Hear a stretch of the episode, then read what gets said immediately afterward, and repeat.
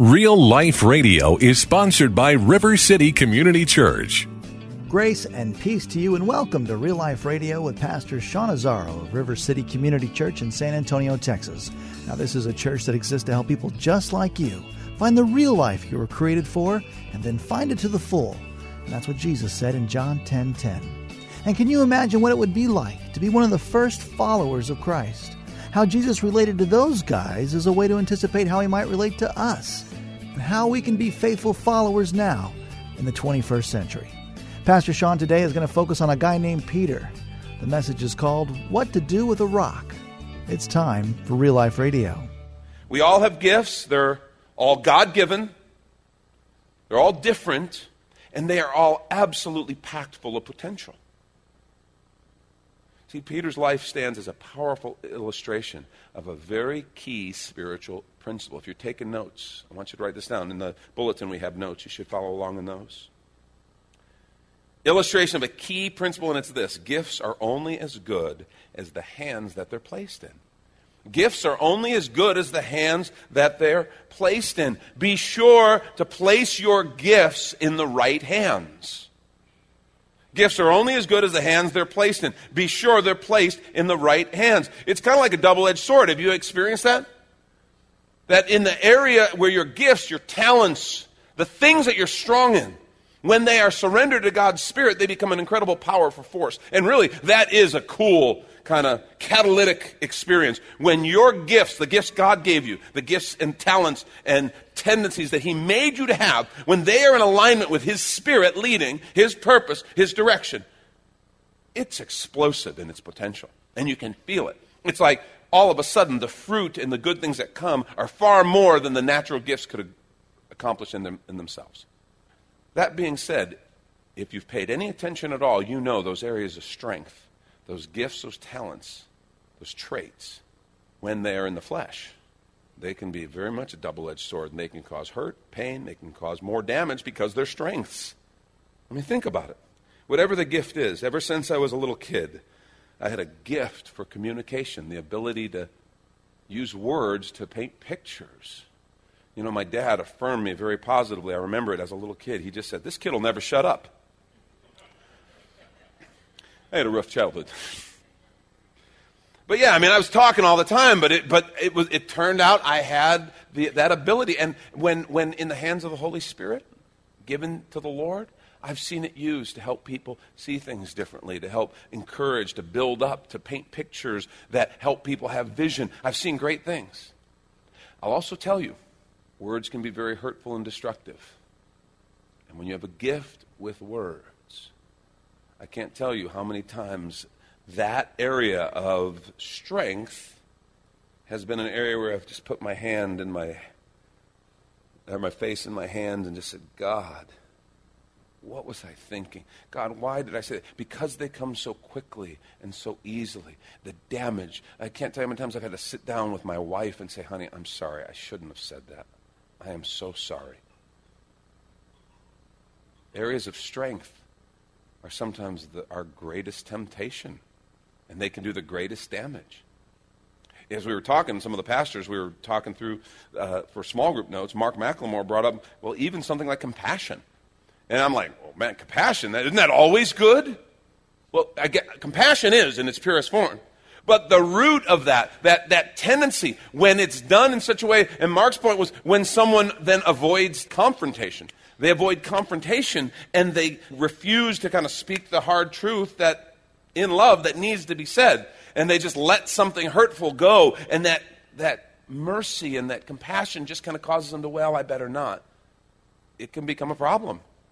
And it can cause great damage. We even talked, how about something as simple as a gift with business? And I know we probably have a lot of business people in this room, and some of you may think, well, you know, this is all, I did this, and I pulled myself up by my bootstraps. No, you didn't. If you're a successful business person, God gave you gifts. You have the ability to see systems in a way that others don't. You see people, and you can read them and place them in places where they're good and where they're gifted, and you're able to build an organization. You're able to work with and through other people to accomplish a corporate goal. That's a gift. And that gift can either be used for great things, kingdom things, And they can be used to employ people and bring good things in people's lives and build people up and encourage them and ultimately even advance the kingdom of God. Your gift in business can be used to bring about God's purpose in people's lives. Or your gift in business can be used, as we've all seen, to manipulate, to control, to abuse, to cheat, to fraud. Gifts, when they're placed in the hands of the Spirit, are powerful things. When they're in the flesh, they become very dangerous. Now, I want to suggest that the Scripture gives us three instances of tools that Jesus used, that the Lord used, to shape and chisel the rock into the man that ultimately was a huge blessing and changed the world, really, when you think about the church's role in Western civilization. Three tools he used to shape the rock. The first is a look, the second is a word, and the third is a vision. A look, a word, and a vision. All these are instances that happened on the night Jesus was betrayed or after that. Let's start with a look, because sometimes God uses a look. Just a look. Matthew 26, 33 through 35, they're in the upper room. Jesus begins talking. One of you is going to betray me. And Peter speaks up. Again, first one to speak. Even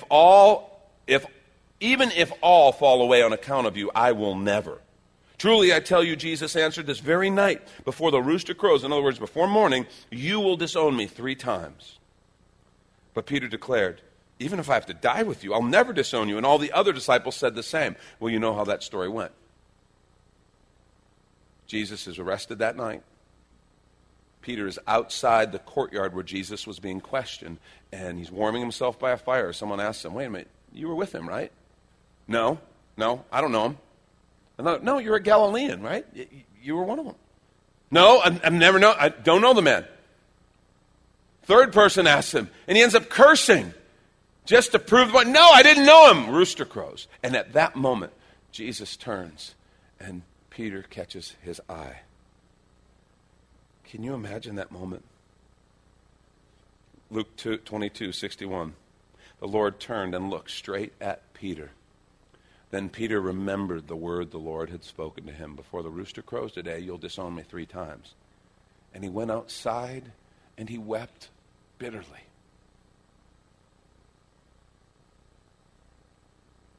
A look. The power of just a look. You ever gotten a look? The look from someone? And known, oh, this is not good.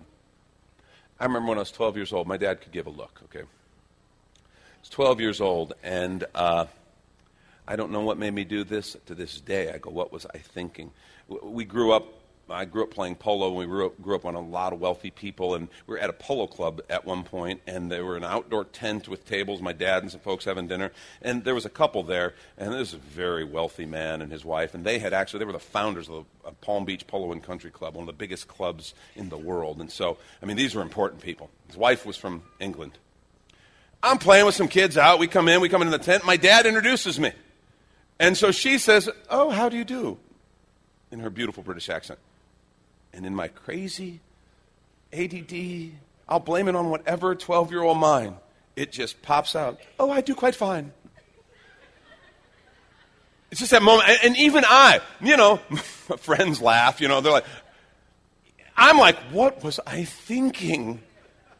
And my dad gave me the look. I think nothing like the look Jesus gave Peter, quite frankly. But the look simply said, I am going to kill you. You are so deceased. And I was like, oh, God, okay, bye. I tried to cover it up, and I'm like, what was I thinking? Yeah, that was different than the look that Simon Peter got. And something tells me that as, no matter how much time went by, Peter was never able to kind of laugh about that and look back and go, oh, yeah, that was funny, kind of like I can on the look I got. He was never able to find any humor in that because it broke his heart. You see, that look, and this is what a look from the Lord really does. In that look, God revealed a portion of Peter's character. And the thing about a look is he couldn't deny it. Okay, this wasn't just a, now I'm telling you, Peter, this was, he just did it. And Jesus saw it. He was caught. It's really what it was. And I am convinced that any look Jesus gave was full of love, but full of truth. And at that moment, the delusion Peter had been under, because he was in denial. I'll never, Lord. No way I would ever. He saw his heart. Peter saw. And Jesus was there, and there was a level of accountability in that. And yeah, it says he went outside, and he wept bitterly. I get it. Have you ever had God give you a look? Or some moment where you knew something was revealed, something that maybe you thought was one way was like another? I mean, something as simple as you're yelling at your kids in the grocery store and one of the pastors walks around the corner. Hello. I do that, by the way. If I catch you in an awkward time like that, I try to get more pious, you know. Bless you. How are you today? Stop screaming at that innocent child. What's even worse is when you're the pastor and you're screaming at your kid and one of your congregants comes around, hey, pastor, and they have that look of glee on their face, you know. But see, the thing is, the look is like, okay, you were caught and there's something real and it's out there now. And God always sees. And sometimes he has that moment when you know this happened and you know the Lord's there and you're like, Lord. And I pray we have the wisdom, like Peter, to see what we're supposed to see and let that look bring the repentance that it's intended to bring. Sometimes God uses a look. We want to take a quick minute to remind you you're listening to Real Life Radio with Pastor Sean Azaro of River City Community Church in a message called What to Do with a Rock. If you'd like to hear the full message or even watch the video podcast from Pastor Sean, it's available right now on demand on the sermons page at the River City website called reallife.org. And if you think you'd like to visit River City Community Church, here's your invitation from Pastor Sean. Do you ever look at your life and feel like you were made for something more? Jesus made a simple statement. The thief comes to steal, kill, and destroy, but I came to give you abundant life, real life. I talk to a lot of people, and many seem to feel like they're settling for a whole lot less. Hi, I'm Sean Azaro, pastor of River City Community Church, and we are so convinced that we were made for something better. We call ourselves a church for real life. I'd like to invite you to join us for one of our weekend gatherings, which are an exciting and artistic blend of music, reflection, and practical insights, all designed to explore the life that God meant for us. River City is located a mile and a half outside of Loop 1604 on Lookout Road across from Retama Park. Service times are Saturday at 5 p.m. and Sunday at 9:30 and 11:15 a.m. River City is a church for real life, so our home on the web is reallife.org. To find out more, visit us online at reallife.org. God created you for something very special. Come find out more at River City Community Church. And back to this message called What to Do with a Rock. This is Real Life Radio. Gifts are only as good as the hands they're placed in. Sometimes God gives you a word. Sometimes God will give a word. After the denial and after the crucifixion, even the resurrection, remember, Peter says, hey, we're going fishing, and they go out and try to fish, and they don't catch anything, and all of a sudden they hear a voice from the shore that says, hey, throw your nets on the other side. And it's like this deja vu reminder of when they were called at the beginning of their ministry, one of the instances where, or their early encounters with Christ. Throw the net on the other side, and all of a sudden they have all these fish, and it's at that moment Peter recognizes it's the Lord. And it says he jumps out of the boat and just goes to Jesus. Now, he's not spoken to Jesus since this denial. And what's interesting is they get there, Jesus has got a little fire going, and he made breakfast for them, some fish and some bread. And so they sit around, and there's still no mention that Jesus and Peter talk. There's been no communication since the look. And so you can just imagine these guys sitting around this campfire, they've just eaten, and it gets quiet. You know, nobody's talking. And John 21:15 tells us when they'd finished eating, Jesus said to Simon Peter, Simon, son of John, do you love me more than these? I love that we don't know what these are. The Bible just doesn't tell us because Jesus obviously made a look or a gesture. Was he talking about, do you love me more than the other disciples? Do you love me more than they do? Or was he pointing at the fish, the nets, the boats, his career that he was kind of actually tempted to go back to? Do Do you love me more than these? Yes, Lord, he said, you know that I love you. Jesus said, feed my lambs. Again, Jesus said, Simon, son of John, do you love me? He answered, yes, Lord, you know that I love you. Jesus said, take care of my sheep. The third time he said to him, Simon, son of John, do you love me? Peter was hurt because Jesus asked him a third time, do you love me? He said, Lord, you know all things. You know that I love you. Jesus said, feed my sheep. That word was so powerful in the life of Peter because, first of all, it was a word of conviction. It affirmed what Peter, that question, that conviction, that guilt that Peter, that question of the love, it was the question Peter had been asking. You want to know what's so interesting? I love that Jesus asked him three times, and that's exactly how many times Peter had denied him. It's like he allowed him. He had made three denials. He allowed him the opportunity to three times say, I love you, I love you, I love you. But with it, there was this invitation, feed my sheep, feed my lambs. In other words, Peter, your leadership isn't done. Your failure is not final. It's not going to have the last word. In that word, there was possibility, hope, commitment. It's a sense of calling. And in it was a word of love from Jesus. Peter, do you love me? Feed my sheep, feed my lambs. It was a word of love, which I believe every word from the Lord will always be. It might be hard, it might be challenging, it might be honest, but it will always be a word of love. Some of you maybe this morning need a word from God. Just to know what he has to say about something you've been thinking about, been walking through, been addressing. I challenge you to listen. Sometimes he uses a look, sometimes he gives you a word. And for Peter, this word was life-changing. Gifts are only as good as the hands they're placed in. And they're in good hands when they're in his. Last thing, sometimes God gives you a new vision. A new vision. Now this is after the day of Pentecost. They've been filled with the Spirit. But Peter is still the rock. He is still a hardhead. And new things do not come easily to the rockhead, okay? Well, his great strength that made him so perfect for what he was called to do was also a challenge. And God is getting ready to do something that is totally new and transformative. And so in Acts chapter 10, we're told that there's a man named Cornelius. Now, he is a centurion, and he's over what's called the Italian regiment, okay? So they're all Gentiles, okay, Romans.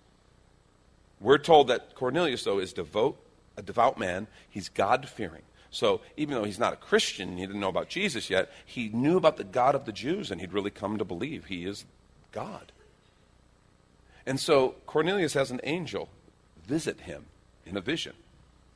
And he's told, this angel says, send some messengers and find a man in Joppa named Simon Peter, and he will tell you what you must do. And so we go now to Peter. Cornelius sends the messengers. And before they get there, we're told, Acts 10, 9 through 16, about noon the following day as they were on their journey and approaching the city, Peter went up on the roof to pray. He became hungry and he wanted something to eat. While the meal was being prepared, he fell into a trance. Now, I don't even know what that means. Did he fall asleep? Was it just a vision? Was he daydreaming? And all of a sudden, God gives him this vision. He saw heaven opened and something like a large sheet being let down to earth by its four corners. It contained all kinds of four-footed animals as well as reptiles and birds. Then a voice told him, get up, Peter, kill and eat. Now, we look at that and go, hey, that's good news. We think that would have been great. In fact, we got a whole ministry of outdoorsmen here. That's their kind of life verse. Get up, kill and eat. And they just get all emotional, man. Praise the Lord, that's awesome, man. I knew them vegetarians was wrong, man. Jesus wants me. Praise the Lord, this is so good. I love the Bible. I mean, you know, these guys are having church over there. Listen to Peter's response. I'm sorry, I took that a little too far. Verse 14, back to the Bible. Come on, you guys, get serious. Verse 14, Peter hears that, and he goes, surely not, Lord. Peter replied, I've never eaten anything impure or unclean. Well, it turns out these animals were all listed as unclean or impure. the dietary laws that Judaism had for its people, designed to teach them about purity, were strict, and Peter had never violated those. Even though he's a Christian following Jesus, he was a devout Jew. And now God is stretching him. He says, I've never done that, Lord. I could never. The rock can't see past that, even though he knows God is talking to him. The voice spoke to him a second time. Listen, said, do not call anything impure that God has made clean. Do not call anything impure that God has made clean. This happened 3 times. And immediately the sheet was taken back to heaven. What is it with Peter and 3 times? It takes time. You got to get through the rock. Got to get through the rock. Happened 3 times, and immediately the sheet was taken back to heaven. And what's interesting is he didn't want Peter to understand, and they didn't. They then did not require all the Gentiles, everyone else, to have these dietary laws. That's why, because of what God taught Peter here. But he was about to find out this wasn't about eating meat or any of that at all, because some Gentiles knock, and they tell him about Cornelius. And the Jews had to maintain their purity and their cultural and religious distinction. They had been very separate. This was not for the Gentiles, and God's about to blow Peter's mind by showing him, no, this is. My plan has always been not just to save and redeem the Hebrew people, but my plan is to use this people to bring a Messiah and save the whole world. That was the plan the whole time, to save all of us, Jews, Gentiles alike. And this was something that Peter would not have been ready for without this vision. He goes, he preaches Jesus to Cornelius and his household. They all become believers. They're all filled with the Spirit. And then Peter's got to go back to Jerusalem and say, dudes, you are not going to believe this. Gentiles were filled with the Spirit just like we were on the day of Pentecost. And for all of them, it was this mind-bending paradigm shift. God's doing something bigger than we've ever imagined. And it took a look, a word, and a vision to get it through the rock and to help him become the rock that Jesus would use to help build his church. He now had a new sense of purpose and direction. Has God maybe got more for you than you can imagine? In fact, here's a question. If God were to give you a nickname, if Jesus were to meet you, and look you square in the face, Elvis, and he'd say his name, and he'd look at him and then say, you are, what would he say? He'd have something else. Bob, Julie, what would he say? You are. Because, and we all get all self kind of deprecating or, because of negative nicknames, stuff like that. No, I'm not talking about that. I'm talking about that stuff. This is what made Peter. God had put this in him. It made him able to do the most amazing mission that he could have ever imagined and used Peter to change the world. Western civilization. We're here 2,000 years later talking about the guy because God had placed in him a rock that when turned over to Jesus was a powerful force for the kingdom of God. What has God placed in you? What would he name you that when turned over to him will become a force for the kingdom of God? See, because that's the real deal, isn't it? If we will surrender those things, they become transformative. They become life-giving in his hands. And so the challenge for us is to submit those things and let him begin to do his work.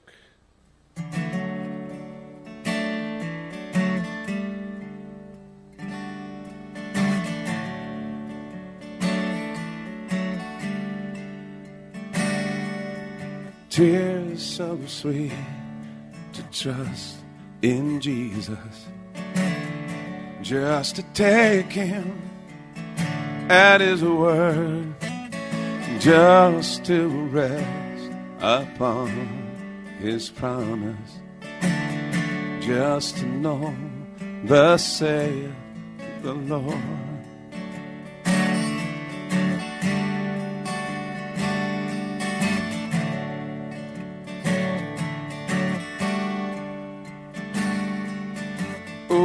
Tis sweet to trust in Jesus, just from sin and self to cease, just from Jesus simply taking life and rest and joy and peace.